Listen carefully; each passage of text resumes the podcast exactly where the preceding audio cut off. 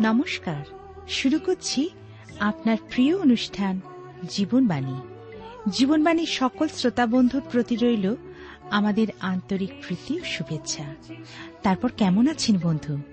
আশা করি নিশ্চয়ই ভালো। আজকাল খবরের কাগজ খুললেই দেখা যায় খুন, ডাকাতি, ব্যভিচার এবং আরও দুর্বিষহ দুঃখজনক ঘটনা। কিন্তু কেন? মানুষের প্রতি মানুষের নেই কোনো সম্মান, নেই ভালোবাসা, নেই কোনো সহানুভূতি। মানুষ এক অসহনীয় পরিস্থিতির মধ্যে বাস করছে। এর মধ্যে আমার আপনার কি কোনো দায়িত্ব নেই? তাহলে শুনতে থাকুন আজকের আলোচনা, যার দ্বারা আমরা সকলেই উপকৃত হতে পারি। তাহলে শুনুন জীবনবাণীর আজকের আলোচনা।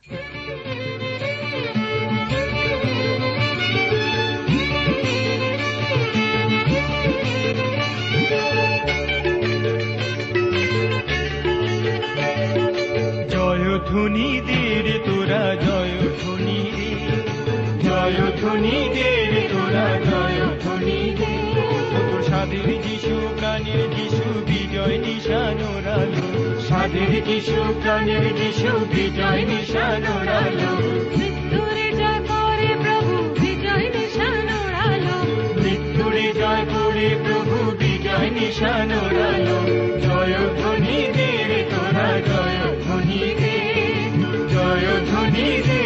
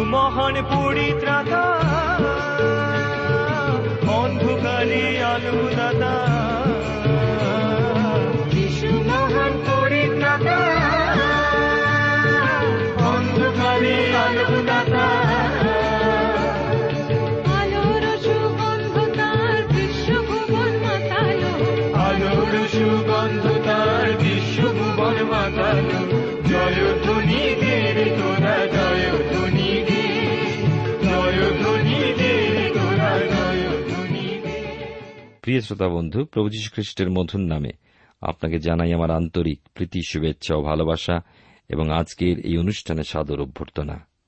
জীবনবাণী অনুষ্ঠানে ধারাবাহিক আলোচনায় আমি বাইবেলের নতুন নিয়মে প্রথম করিন্থীয় তার নয়ের অধ্যায় আলোচনা রয়েছি গত অনুষ্ঠান থেকে।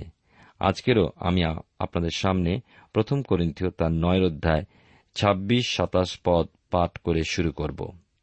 আপনার সামনে যদি বাইবেল আছে অথবা বাইবেলের নতুন নিয়ম তারা নিশ্চয়ই করে আমার সঙ্গে খুলবেন। প্রথম করিন্থীয় তার নয়ের অধ্যায়। এবং তার ছাব্বিশ সাতাশ পদে এই কথা লেখা আছে, অতএব আমি এই রূপে দৌড়িতেছি যে বিনা লক্ষ্যে নয়, এই রূপে মুষ্টিযুদ্ধ করিতেছি যে শূন্যে আঘাত করিতেছি না, বরং আমার নিজ দেহকে প্রহার করিয়া দাসত্বে রাখিতেছি। পাছে অন্য লোকদের কাছে প্রচার করিবার পর আমি আপনি কোন ক্রমে অগ্রাহ্য হইয়া পড়ি। ঈশ্বর তার আপন পঠিত বাক্যের দ্বারা আমাদেরকে আশীর্বাদ করুন। আসুন আমরা প্রার্থনায় অবনত হই। পরম প্রেমময় পিতা ঈশ্বর তোমার পবিত্র নামে ধন্যবাদ করি এই সুন্দর সময় ও সুযোগের জন্য যা তুমি আমাদেরকে দিয়েছ এবং তোমার বাক্যের মধ্যে দিয়ে তুমি আমাদেরকে এই পর্যন্ত পরিচালিত করেছ। আজকে বিশেষ করে তোমার কাছে প্রার্থনা করি, তুমি তোমার পবিত্র বাক্যের মধ্যে দিয়ে আমাদেরকে তোমার সত্য জানতে এবং বুঝতে এবং সেই মতো জীবনে চলতে তুমি সাহায্য করো। আমাদের সমস্ত অযোগ্যতা অপরাধ তুমি ক্ষমা করো, প্রত্যেক শ্রোতা বন্ধুকে আশীর্বাদ করো। যারা পত্রের মাধ্যমে যোগাযোগ রক্ষা করেছেন এবং অনেক প্রার্থনীয় অনুরোধ জানিয়েছেন, তাদের সকলকে তোমার চরণতলে সমর্পণ করি, বিশেষ প্রার্থনা ভিক্ষা করি তাদের জীবনের জন্য। আমাদের দেশকে আশীর্বাদ করো দেশনাদাদেরকে আশীর্বাদ করো। যিশুর নামে প্রার্থনা চাই। আমেন।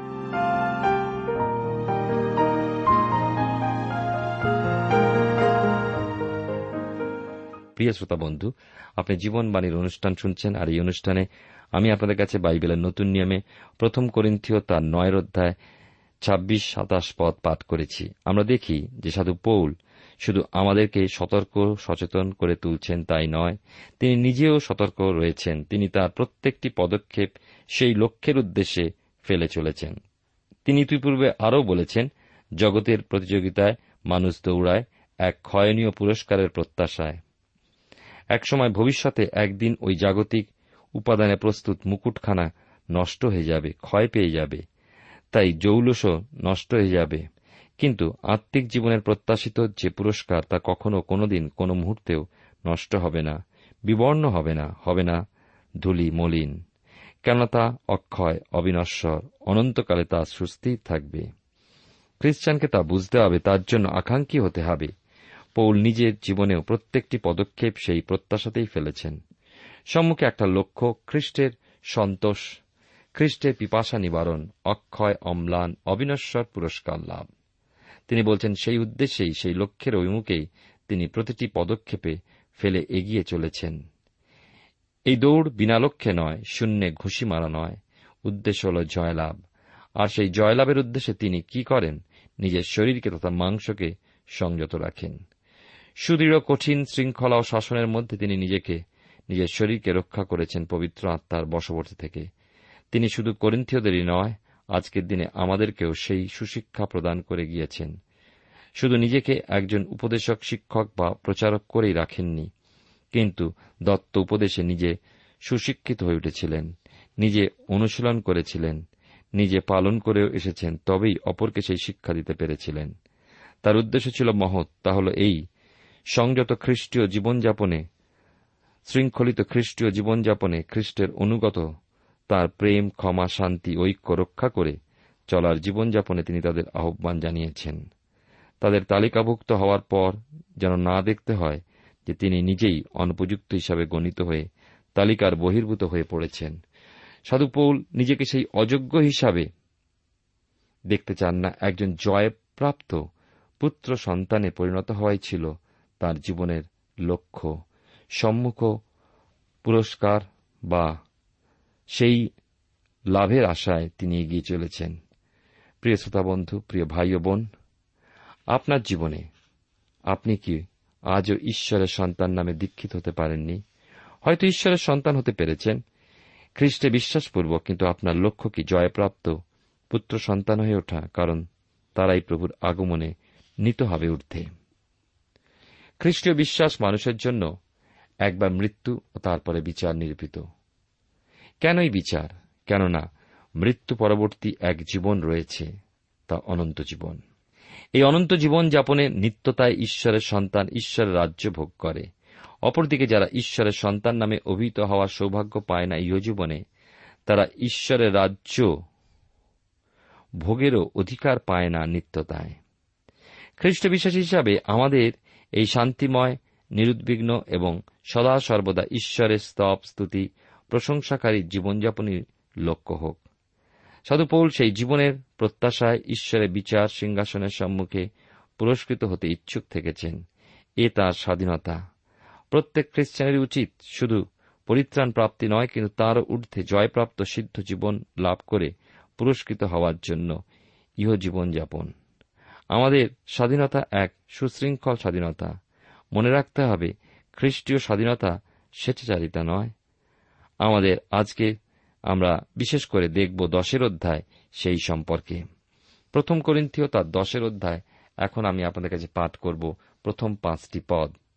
তিনশো চুয়াল্লিশ পৃষ্ঠায় লেখা আছে, কারণ হে ভাতৃগণ, আমার ইচ্ছা নয় যে তোমরা অজ্ঞাত থাকো যে আমাদের পিতৃপুরুষেরা সকলে সেই মেঘের নিচে ছিলেন সকলে সমুদ্রের মধ্য দিয়া গমন করিয়াছিলেন, এবং সকলে মসির উদ্দেশ্যে মেঘে ও সমুদ্রে বাপ্তাজিত হইয়াছিলেন, এবং সকলে একই আত্মিক ভক্ষ ভোজন করিয়াছিলেন, আর সকলে একই আত্মিক পেয় পান করিয়াছিলেন, কারণ তাহারা এমন এক আত্মিক শৈল হইতে পান করিতেন, যাহা তাহাদের সঙ্গে সঙ্গে যাইতেছিল, আর সেই শৈল খ্রিস্ট কিন্তু তাহাদের মধ্যে অধিকাংশ লোকের প্রতি ঈশ্বর প্রীত হন নাই, ফলত তাহারা প্রান্তরে নিপাতিত হইলেন।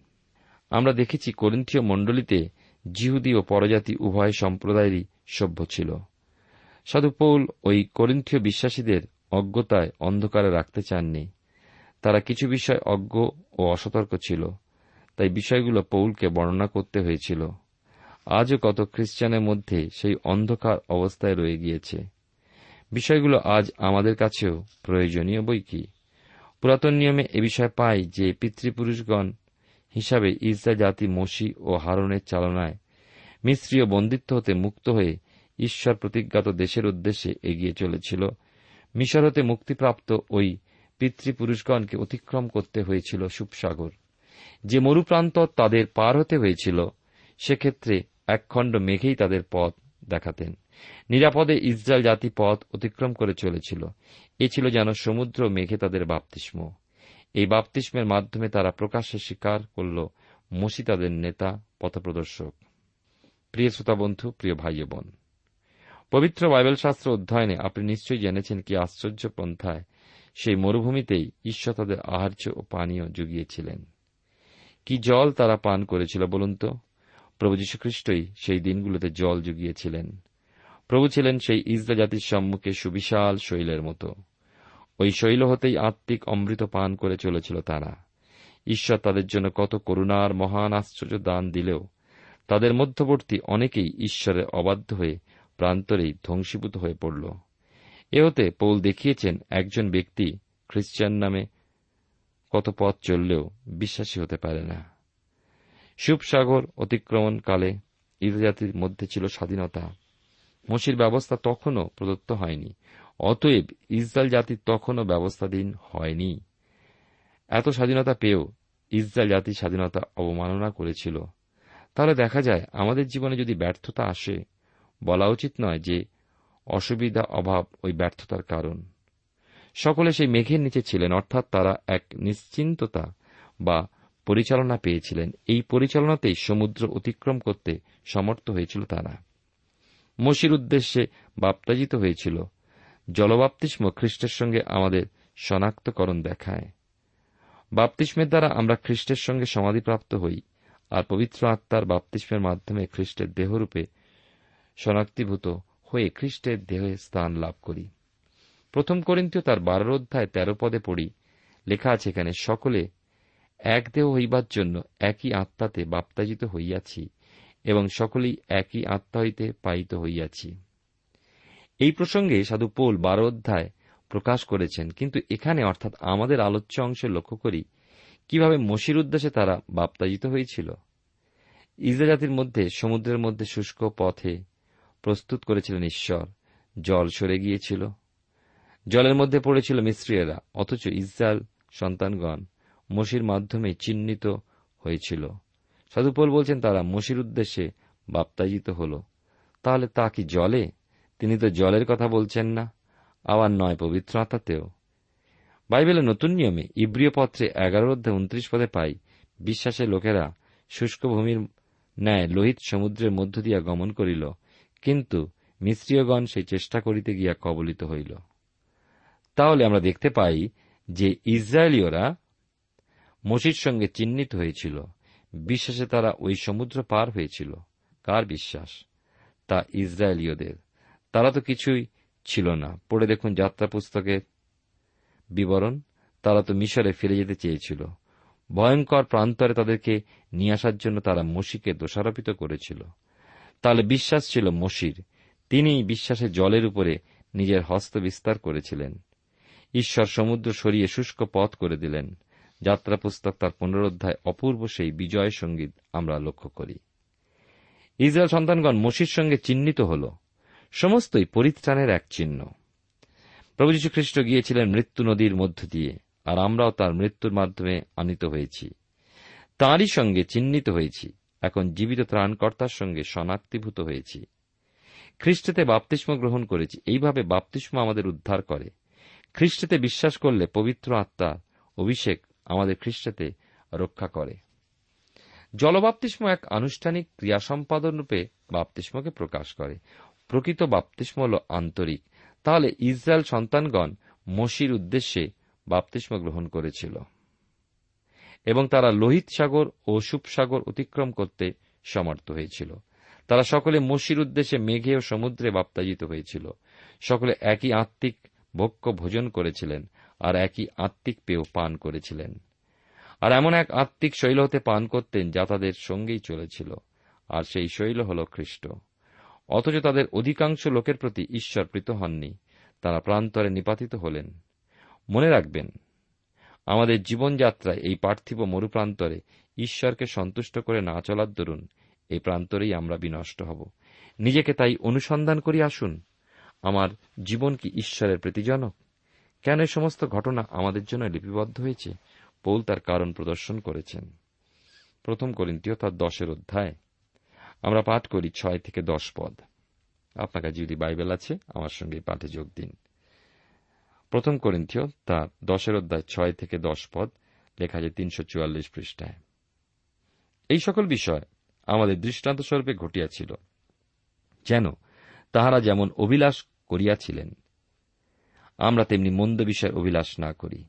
আবার যেমন তাহাদের মধ্যে কতক লোক হইয়াছিল, তোমরা তেমনি প্রতিমা পূজক হইও না যথা লিখিত আছে লোকেরা ভোজন পান করিতে বসিল, পরে ক্রিয়া করিতে উঠিল। আর যেমন তাহাদের মধ্যে কতক লোক ব্যবিচার করিয়াছিল, এবং একদিনে তেইশ হাজার লোক মারা পড়িল, আমরা যেন তেমন ব্যবিচার না করি। আর যেমন তাহাদের মধ্যে কতক লোক পরীক্ষা করিয়াছিল এবং সর্পের দ্বারা বিনষ্ট হইয়াছিল, আমরা যেন তেমনি প্রভুর পরীক্ষা না করি। প্রথম পাঁচটা পদ, ইসরায়েল জাতির স্বাধীনতা প্রকাশ পেয়েছে, জাতি তা উপভোগ করেছিল, কিন্তু এখন আমরা পাই। ছয় থেকে দশ পদে তারা এই স্বাধীনতার অপব্যবহার করেছিল। সাধু পৌল আমাদের সম্মুখে আবেদন রেখেছেন, আমাদের জীবনের জন্য সেই ঘটনাসমূহ যেন দৃষ্টান্ত স্বরূপ যেহেতু আপনার আমার জন্য তা লিখিত, সেহেতু বিশেষ মনোযোগ সহ তা লক্ষ্য করা উচিত। ইসরায়েল সন্তানেরা তাদের প্রাপ্ত এই স্বাধীনতায় কি করেছিল, তারা অভিলাষ করেছিল মন্দ বিষয়। গণনা পুস্তকের চোদ্দ অধ্যায় আমরা এবং এগারো অধ্যায় চার থেকে ছয় পদে পাই, আর তাহাদের মধ্যবর্তী মিশ্রিত লোকেরা লোভাক্রান্ত হইয়া উঠিল, আর ইসরায়েল সন্তানগণ পুনর্বার রোদন করিয়া কহিল, কে আমাদিওকে ভক্ষণার্থে মাংস দিবে? আমরা মিশর দেশে বিনামূল্যে যে যে মাছ খাইতাম, তাহা এবং শশা, খরবুজ, পরু, পলান্তু ও লগুন মনে পড়িতেছে। এখন আমাদের প্রাণ শুষ্ক হইল, কিছুই নাই। আমাদের সম্মুখে এই মান্না ব্যতীত আর কিছুই নাই। পেঁয়াজ ও রসুন শশা এসবে অপরাধ কি? কিন্তু আমাদের বলা হয়েছে, মন্দ বিষয়ের অভিলাষ। অর্থাৎ এই অভিলাষ ছিল ঈশ্বরের ইচ্ছার বিরুদ্ধে। ঈশ্বর তাদের মান্না ভোজনে অভিপ্রেত ছিলেন। মরুভূমির পথে এই মান্নাই ঈশ্বর দিতে চান। অন্যান্য বিষয়গুলো আহারের উপযুক্ত সময় তখন ছিল না। মন্দ বিষয় অভিলাষের এই শুরু ছিল ইসরায়েল সন্তানদের। এই প্রথম ঈশ্বর বিরোধিতা ধীরে ধীরে মানুষকে যাবতীয় অবাধ্যতা ও বিরোধিতার বশবর্তী করে। তারা প্রতিমা পূজক হয়েছিল আর ঈশ্বরের স্থানে, অর্থাৎ জীবনে মুখ্য স্থানে ঈশ্বরের পরিবর্তে যাই রাখি না কেন, তাই হল প্রতিমা পূজা হয়ে দাঁড়ায়। বাইবেলের পুরাতন নিয়মে যাত্রা পুস্তকে বত্রিশের অধ্যায় পড়ি, লোকেরা হারনের নিকটে কহিল, আমাদের নিমিত্ত দেবতা নির্মাণ করুন। আমরা দেখি বলল, সমস্ত লোক সুবর্ণ কুণ্ডল সকল খুলিয়া হারনের নিকটে আনিল, আর তখন তিনি শিল্পাস্ত্রে একটা ঢালা গোবৎস নির্মাণ করিলেন। লোকেরা বলিতে লাগিল, হে ইসরায়েল, এই তোমার দেবতা যিনি মিশর দেশ হইতে তোমাকে বাহির করিয়া আনিয়াছেন। আর পরদিন প্রত্যুষে হোমবলি, মঙ্গলার্থক নৈবেদ্য আনিল, ভোজন পান করিতে লাগিল, পরে ক্রিয়া করিতে লাগিল, তাহলে মানুষের অন্তরে এই যে ইচ্ছা, ঈশ্বরের অবাধ্যতা, তার অসন্তোষের কারণ হওয়া, বিরুদ্ধচারণ করা এ তো পাপের প্রতি মানুষে পরিচালিত করে। এদিন উদ্যানে এই ঈশ্বর ইচ্ছার বিরোধিতা করার প্রবণতার শুরু, যা দেখি আদি পুস্তক তিন অধ্যায় ছয় পদে। নারী যখন দেখিলেন ওই বৃক্ষ সুখাদ্যদায়ক ও চক্ষুল্লোভজনক আর ওই বৃক্ষ জ্ঞানদায়ক বলিয়া বাঞ্ছনীয়, তখন তিনি তাহার ফল পাড়িয়া ভোজন করিলে। পরে আপনার মতো নিজের স্বামীকে দিলেন, আর তিনিও ভোজন করিলেন। শুধু পৌল, মানুষের আরও পাপ প্রবৃত্তি উল্লেখ করেছেন, যা সেদিন ইসরায়েল সন্তানদের মধ্যে দেখা গিয়েছিল। তারা ব্যবিচার করেছিল, ঈশ্বরের পরীক্ষা করেছিল করেছিল বচসাহ ঈশ্বরের বিরুদ্ধে বচসা। গণনার পুস্তক তার চোদ্দ অধ্যায়। আমরা দেখি যে দুই ও ছত্রিশ পদে পাই। আর ইসরায়েল সন্তানগণ সকলে মসির বিপরীতে ও হারনের বিপরীতে বচসা করিল ও সমস্ত মণ্ডলী কহিল, হায় হায়, আমরা কেন মিশর দেশে মরি নাই? আর দেশ নিরীক্ষণ করিতে মসি যে লোকদিওকে পাঠাইয়াছিলেন, যাহারা ফিরিয়া আসিয়া ওই দেশের অখ্যাতি করিয়া তাহার প্রতিকূলে সমস্ত মণ্ডলীকে দিয়া বচসা করাইয়াছিল। আবার দেখি যে ঈশ্বর পরীক্ষা করে সর্বাঘাতে বিনষ্ট হল ওই জাতি। গণনা পুস্তক তার একুশের অধ্যায় পাঁচ, ছয় পদে দেখি, লোকেরা, ঈশ্বরের মসির প্রতিকূলে কহিতে লাগিল, তোমরা কেন আমাদেরকে মিশর হইতে বাইর করিয়া আনিলে? যেন আমরা প্রান্তরে মরিয়া যাই? রুটিও নাই, জলও নাই, আর আমাদের প্রাণ এই লঘু ভক্ষ ঘৃণা করে। তখন সদাপ্রভু লোকদের মধ্যে জ্বালাদায়ী সর্প প্রেরণ করিলেন। তারা দংশন করিলে ইসরায়েল অনেক লোক মারা পড়িল। আবার ইসরায়েল সন্তানদের ব্যবিচার সম্পর্কে পাই যেমন গণনা পুস্তক পঁচিশের অধ্যায় এক ও নয় পদে। পরে ইসরায়েল লোকেরা মোয়াবের কন্যাদের সহিত ব্যবিচার করিতে প্রবৃত্ত হইল। সেই কন্যারা তাহাদিওকে দেবপ্রসাদ ভোজনে নিমন্ত্রণ করিল এবং লোকেরা ভোজন করিয়া তাহাদের দেবগণের কাছে প্রণিপাত করিল। অতএব ইসরায়েলের বিরুদ্ধে সদাপ্রভু ক্রোধ প্রজ্বলিত হইল। যারা মরিয়াছিল তাহারা চব্বিশ সহস্র লোক। কিন্তু সমস্তের উল্লেখের কারণ কি? প্রিয় শ্রোতা বন্ধু, ঈশ্বর আমাদেরকে সাবধান বানিয়ে দিচ্ছেন আমাদের জীবন ও কার্যের মধ্যে, যেন মন্দতা এবং ব্যবিচার থেকে যেন আমরা মুক্ত হই। প্রথম করিন্থীয় তার দশের অধ্যায় আলোচনা করছি। পাঠ করব এগারো থেকে পনেরো পদ। লেখা আছে এখানে, এই সকল তাহাদের প্রতি দৃষ্টান্তস্বরূপে ঘটিয়াছিল এবং আমাদের চেতনার জন্য লিখিত হইল। আমাদের যাহাদের উপরে যুগকলাপের অন্ত আসিয়া পড়িয়াছে, অতএব যে মনে করে আমি দাঁড়াইয়া আছি সাবধান হোক। পাছে পড়িয়া যায়। মনুষ্য যাহা সহ্য করিতে পারে তাহা ছাড়া অন্য পরীক্ষা তোমাদের প্রতি ঘটে নাই, আর ঈশ্বর বিশ্বাস তিনি তোমাদের প্রতি। তোমাদের শক্তির অতিরিক্ত পরীক্ষা ঘটিতে দিবেন না, বরং পরীক্ষার সঙ্গে সঙ্গে রক্ষার পথও করিয়া দিবেন, যেন তোমরা সহ্য করিতে পারো। অতএব হে আমার প্রিয়েরা, প্রতিমা পূজা হইতে পলায়ন করো। আমি তোমাদেরকে বুদ্ধিমান জানিয়া বলিতেছি, আমি যাহা বলি তোমরাই বিচার করো। সাধু পৌল জানিয়েছেন, খ্রিস্টীয় সন্তানদের খ্রিস্টীয় স্বাধীনতা রয়েছে, কিন্তু ওই স্বাধীনতা স্বেচ্ছাচারিতা না হয়ে উঠুক, বরং ঈশ্বরের ইচ্ছার বশীভূত হোক। যে কোনো খ্রিস্টানই হোক না কেন, একজন সাধু প্রকৃতির ব্যক্তিরও পতন আসতে পারে, ব্যর্থতা সবার জীবনে আসতে পারে। কেউ দর্প না করুক যে সে স্থির আছে। এই ব্যর্থতা বা পতনকে আমাদের জীবনে আধিপত্য করতে বাধা প্রদান করতে হবে। ঈশ্বরের ইচ্ছার অধীনস্থ থেকে পবিত্র আত্মা যেন আমাদের বিরুদ্ধে ক্রন্দন না করেন, সে বিষয়ে আমাদের সতর্ক থাকা উচিত। প্রিয় শ্রোতা বন্ধু প্রিয় ভাই বোন, অনেক সময় কোনো কোনো বিশ্বাসী মনে করে, অন্যান্য বিশ্বাসী হতে সে নিজে অধিক পরীক্ষিত হয়ে চলেছে, কিন্তু তা নয়। ঈশ্বর বিশ্বস্ত প্রত্যেকের জন্য নিরূপিত পথ আছে এবং ঈশ্বর আপনার সহ্যের অতিরিক্ত পরীক্ষায় আপনাকে নিয়ে যাবেন না। পরীক্ষা হতে উদ্ধারে পথ ঈশ্বর অবশ্যই করে দেন। আমাদের পক্ষ হতে চাই তার উপরে পূর্ণ নির্ভরতা তার ইচ্ছায় সমর্পিত জীবন। প্রতিমা পুজো ছিল ওই করিন্ত নগরের অভিমানমূলক পাপ। প্রতিমা পুজো হয়তো আপনার জীবনে নাও থাকতে পারে, কিন্তু শাস্ত্র অনুযায়ী বিভিন্ন মানসিকতা, জাগতিকতার অনুগমন বা ঈশ্বর অপেক্ষা কোনো কিছুকে প্রধান এবং প্রাধান্য দেওয়াই হল প্রতিমা পুজোর সমান। আজকের দিনে বহু খ্রিস্টানের মধ্যে এই সমস্ত অপরাধ বর্তমান। তাই আসুন। আরও সচেতনার বিষয়ে সাধু পোল বলেছেন ষোলো থেকে বাইশ পদে। লেখা আছে এখানে, আমরা ধন্যবাদের যে পানপাত্র লইয়া ধন্যবাদ করি তাহা কি খ্রিস্টের রক্তের সহভাগিতা নয়।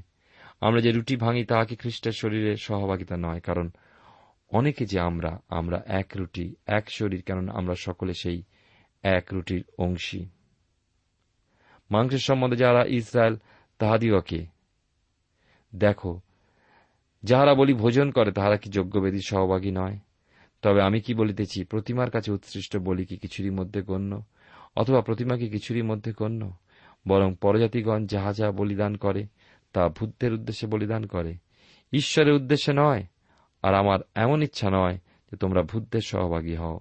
প্রভুর পানপাত্র, ভূতদের পানপাত্র তোমরা এক, এই উভয় পাত্রে পান করিতে পারো না।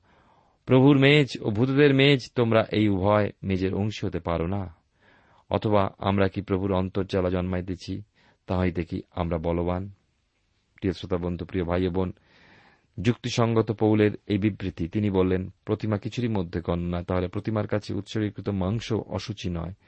দৃঢ় পরিপক্ক বিশ্বাসীর কাছে, যদিও খ্রিস্টানের মধ্যে রয়েছে সত্যপদেশের স্বাধীনতা, সে মানে প্রতিমা কিছুরই মধ্যে গণ্য নয়। তথাপি এই প্রতিমা পুজোর পশ্চাতে রয়েছে দিয়াবল শয়তানিক ক্রিয়াকর্ম। পৌল তা স্বীকার করেন। সুতরাং খ্রিস্ট বিশ্বাসের মধ্যে বিশেষ দৃঢ়তা থাকতে হবে। খ্রিস্টের উপরে বিশ্বাসে পরিপক্ক থাকতে হবে। নিজের অন্তরের সম্পর্কে বিশেষভাবে সতর্কতা ও দৃঢ়তারও প্রয়োজন। খ্রিস্ট স্বাধীনতার বিশেষ বিষয় বিশ্বাসী নিজের অন্তরকে পরীক্ষা করে দেখুক। সাধুপোল বুঝে দেখতে বলছেন, আমরা খ্রিস্টীয় সন্তানেরা প্রভুর ভোজ গ্রহণের সময় পানপাত্র হতে পান করায়, খ্রিস্টের পাতিত রক্ত হতে প্রাপ্ত আশীর্বাদের অংশ হই। আবার তেমনি রুটির খণ্ডগুলো আহারের সময় প্রভুর দেহের মাধ্যমে প্রাপ্ত আশীর্বাদে আমরা অংশী হই। খ্রিস্ট সন্তানেরা একত্রেই প্রভুর ভোজ গ্রহণ করায় প্রমাণিত হয় যে আমরা প্রভুর দেহের অঙ্গ প্রত্যঙ্গ। তেমনি জিহুদিরা যজ্ঞবেদীতে নিবেদিত বলিয়া মাংস আহারকারী হিসাবে তারা একই সমাজভুক্ত বলে বিবেচিত হয়। বিজাতীয়রা তাদের প্রতিমা সম্মুখে বলি উৎসর্গ করলে তার কিন্তু প্রকৃতপক্ষে কোনো মূল্যই নেই। যেহেতু প্রতিমা কিছুর মধ্যে গণ নয়, অতএব এই বিষয়ে অস্বীকার করা যায় না যে ওই বিজাতীয়রা ওই বলি উৎসর্গীকরণের মাধ্যমে ঈশ্বরের সঙ্গে নয়, বরং অপদেবতাদের সঙ্গে নিজেদের যুক্ত করে। তাহলে প্রতিমা কিছুর মধ্যে গণিত না হলেও ওই অপদেবতাদের সঙ্গে সম্পর্ক স্থাপনকারী বিজাতীয়দের অংশী হওয়া আমাদের নিশ্চয়ই উচিত হবে না। না, আমরা প্রভুর ভোজের পানপাত্র শয়তানের পাত্রে একই সঙ্গে পান করতে পারি না। পারি না প্রভুর ভোজের রুটি এবং শয়তানের প্রসাদও একই সঙ্গে একইভাবে ভোজন করতে। কিন্তু পৌল বুঝেছিলেন, খ্রিস্ট বিশ্বাসের মনের অবস্থা, তারা জানতে চায় ঈশ্বর ইচ্ছা কি।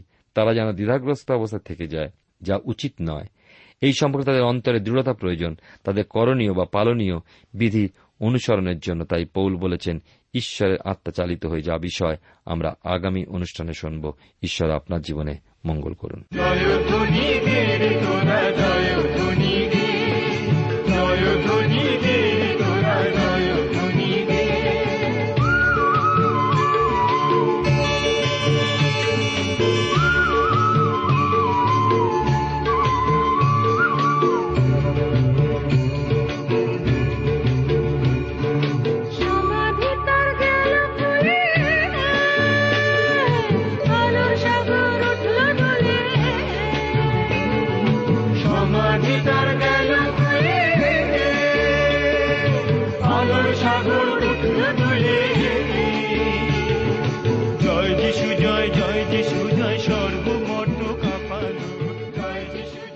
শ্রোতা বন্ধু, এতক্ষণ শুনলেন বাইবেল থেকে জীবনবাণীর আজকের আলোচনা। আমাদের অনুষ্ঠান কেমন লাগল? যদি এই বিষয়ে আপনি আরও কিছু জানতে চান এবং আপনার যদি বাইবেল না থাকে, তাহলে বাইবেল ছাড়া এই অনুষ্ঠান আপনি কেমনভাবে বুঝতে পারছেন, আমাদের ঠিকানায় শীঘ্রই লিখে জানান। আমরা খুব খুশি হব যদি আপনি চিঠির সাহায্যে বা ফোনে এস এম এস এ অথবা ইমেলের সাহায্যে আমাদের সাথে যোগাযোগ করেন। আমাদের ঠিকানা হল Jibanbani T WR India, post box number এক ছয় নয় দুই পাঁচ, কলকাতা সাত লক্ষ চৌত্রিশ। আবার বলছি, Jibanbani T WR India, post box number এক ছয় নয় দুই পাঁচ, কলকাতা সাত শূন্য শূন্য শূন্য তিন চার। আমাদের ইমেলের ঠিকানা হল Bengali TTV at radio eight eight two dot com আবার বলছি Bengali TTV at radio eight eight two dot com আমাদের phone number two four three eight double zero four five two four three eight double zero four five এবং আমাদের mobile নাম্বারটা লিখে নিন nine four double three four nine seven two three five আবার বলছি nine four double three four nine seven two three five আজকের সময় এখানেই শেষ। বিদায় নিচ্ছি। নমস্কার।